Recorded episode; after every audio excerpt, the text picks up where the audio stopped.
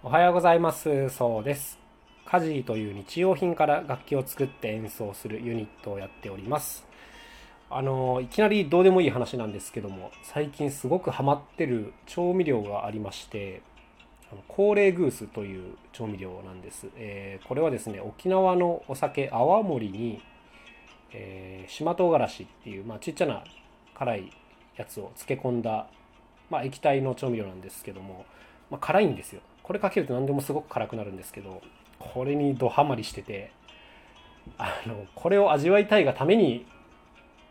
ご飯を作ってるみたいなところがあります。えっ、ー、とね僕のおすすめとしては納豆ご飯にこれかけて食べると最高ですね。朝からかなりテンションが上がります。えー、ぜひおすすめなんで買って試してみてください。高齢グース。はい。いきなりそんなどうでもいい話から始まってしまいました、えー、今回はですねアイディアのひねり出し方というテーマでお話ししてみようかなと思います。あのまあ、こんな偉そうなテーマを設定しといてなんなんですが僕が唯一こう人に偉そうに言えるのは楽器のことだけなのでまああの自分がね新しい楽器を考える時にどんな手順を踏んでるかみたいなそんな話なんですけども今までずっとこういろんなやり方を試して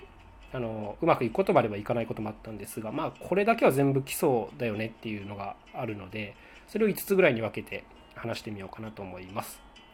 えまず基礎基本その1、えこれはインプットですね。もうあの当たり前すぎるんですけどやっぱりこう答えを出したいものに対してあのある程度の情報量がないと何にも出てこないのであのインプットの量っていうのをシンプルにまずこれすごく必要だなと思います。僕もですねそもそもやっぱり楽器マニアなんですけどもあの好きなんでずっと調べてるんですよ楽器のことを。うん。なんかもう仕事の一環っていうか趣味なんですけど、うん、もう新しい楽器を見かけるとずっとそれのことを一日中調べてたりとかまあそんな調子で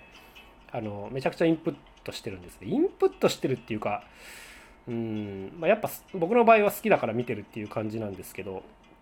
そもそもあのその答えを出したい分野に対してある程度の知識量っていうのは絶対にこれはまず必要かなというふうには思っております。ということで基本その1はまずインプット量ですね。はい。で、基本その2、えー、これはですね、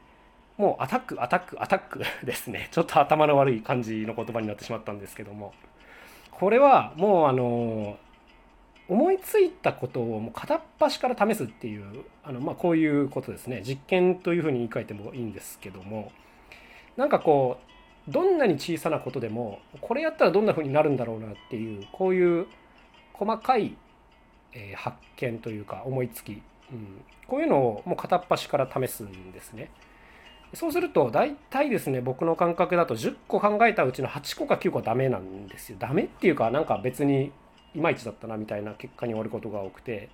で10個のうちに1個ぐらいは大体あ良かったなっていうことが出てくるんですね。ということでまずはうん。とにかくアタあのアタックする。小さなアイデアをたくさん出してひたすらアタックすると。でさっき言ったみたいに、まあ、10個に1個ぐらいはちょっとだけいいので、うん、まずは、えーと、そういったことを繰り返すっていうことですね。でこの時点ではまだあんまりこう大きな答えには行き当たってないっていう感じですね。で、えーと、第3段階ですね、えー、今度は寝かすっていうところですね。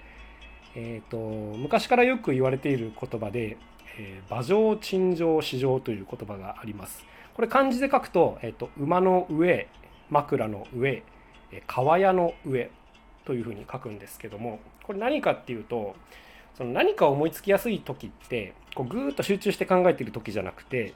例えば馬で移動してる時あとはこう枕で寝てる時そして川屋ですねトイレ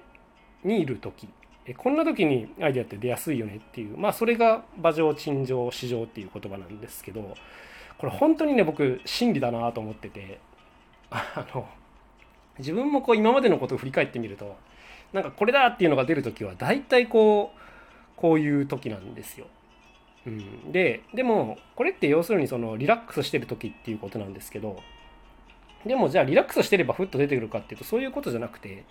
やっぱりさっき言った第1段階第2段階を踏んでないとなかなか出ないですね。いきなりこう何て言うんですか日常生活を送ってていきなりいいこと思いつくなんてことはないんでやっぱりそもそもたくさんインプットしてあって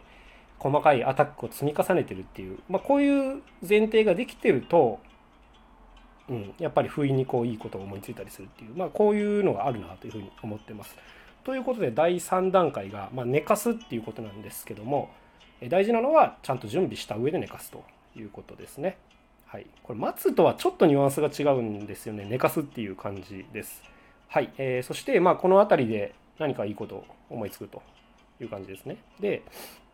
えー、と第4段階ですね、えー、これはですね、とにかく話すっていうことですね。僕の場合はあの相方のくまーまがですねもう粘り強くこう楽器の話に付き合ってくれるのでもう本当にいい人だなと思うんですけど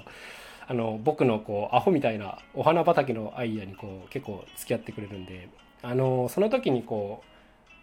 う思いついたことをいろいろ話すとこれがねすごくこうブラッシュアップされるというかあの話しててあれでもこれってここがダメだよなとか、う。ん、なんかでももっとこっちの方がいいかもみたいな話してるうちにこう自己完結しちゃうことが非常によくあるんですけどもこう何て言うんですかね。第3段階では自分一人の中で完結してたんですけどもこの第4段階でえーと、初めてこう人にこうプレゼンするっていうことになってそうするとこうあらがすごくたくさん見えてくる、うん、でなんかもっとシンプルなやり方が見えてきたりとかするっていうまあとにかくそぎ落とされるっていうことですね、え、この時大事なのはですねあの相手のあのアドバイスに期待期待しすぎないっていうかこれちょっと違うんですけどあの これ本当に失礼なこと言ってるなと思うんですけどあの話すことで整理されるのではい、あの何か相手に答えを求めるっていうのはちょっと違うっていうことですね、えー、この時はですねこういった話を聞いてくれる人の存在っていうのが非常に大事になります。あのここが一番ハードルが高いかもしれないですねもしかしたら。あのー、なかなかこういうなんかよくわかんないことに付き合ってくれる人って多くはないので、もしかしたらここが一番大変かもしれないですねということで第4段階は、えー、とにかく話すということですねはい。えー、で、ここまで来ると、もういよいよこう、ある程度仕上がってきているんで、もうあとは作るだけという感じになります。ということで、まあ、あの、全部で5つあるといったうちの、まあ、4つまで今お話ししました。あの、まあ、いろんな道筋があるんですけど、うん、でも、やっぱり一番、なんていうんですかね、すっきりした道筋っていうのは僕的には今言ったやり方ですね。あのーいろんな可能性を模索するんですが、うん、なんか結局ねどっかでこう人には話した方がいいと思ってるしはいそんな調子でいつも練り上げているということでございます。えー、喋ってて気づきましたがやっぱりクマーマの存在が大事だなというふうに思いました。えっ、と最後に第5段階のお話をしておきます。これはもう日常やっといた方がいいっていうことなんですけども、えこれはですねもう何でも気になったことはすぐ調べるっていうやっぱそういう癖をつけとかないといけないと思っております。うん、なんかこうアイディアを出す時の一番の敵っていうのがあってこれはですねめんどくさいっていう気持ちなんですね。はい、めんどくさいと思うともうあのダメです。あの僕もですね動けなくなるのでこれ日頃からですねちょっとでもあれって何でこうなんだろうとかこうしたらいいのになとか思ったことは、えーと即調べる癖をつけておくということですね。もうあの呼吸するように調べるっていう あのことをしとかないと結局アイデア出なくなるのでこういうふうにしてください。例えばですねそうだなあの僕本当にあのどうでもいいことばっかり日頃こう気にしてて例えばこう走ってどうやって書けるんだろうみたいなのとかあの光の速度ってどうやって調べたんかなとかまあ あの分かる分かりますかねこれあのなんかあの気になったことっていうのは、まあ、すぐ調べるとねいいと思うんですよ。でそういうのを調べるとあの過去の人たちがどんな風に解決してきたかっていうのが分かるんで、えーと、そういうところから逆に力をもらったりすることもあります。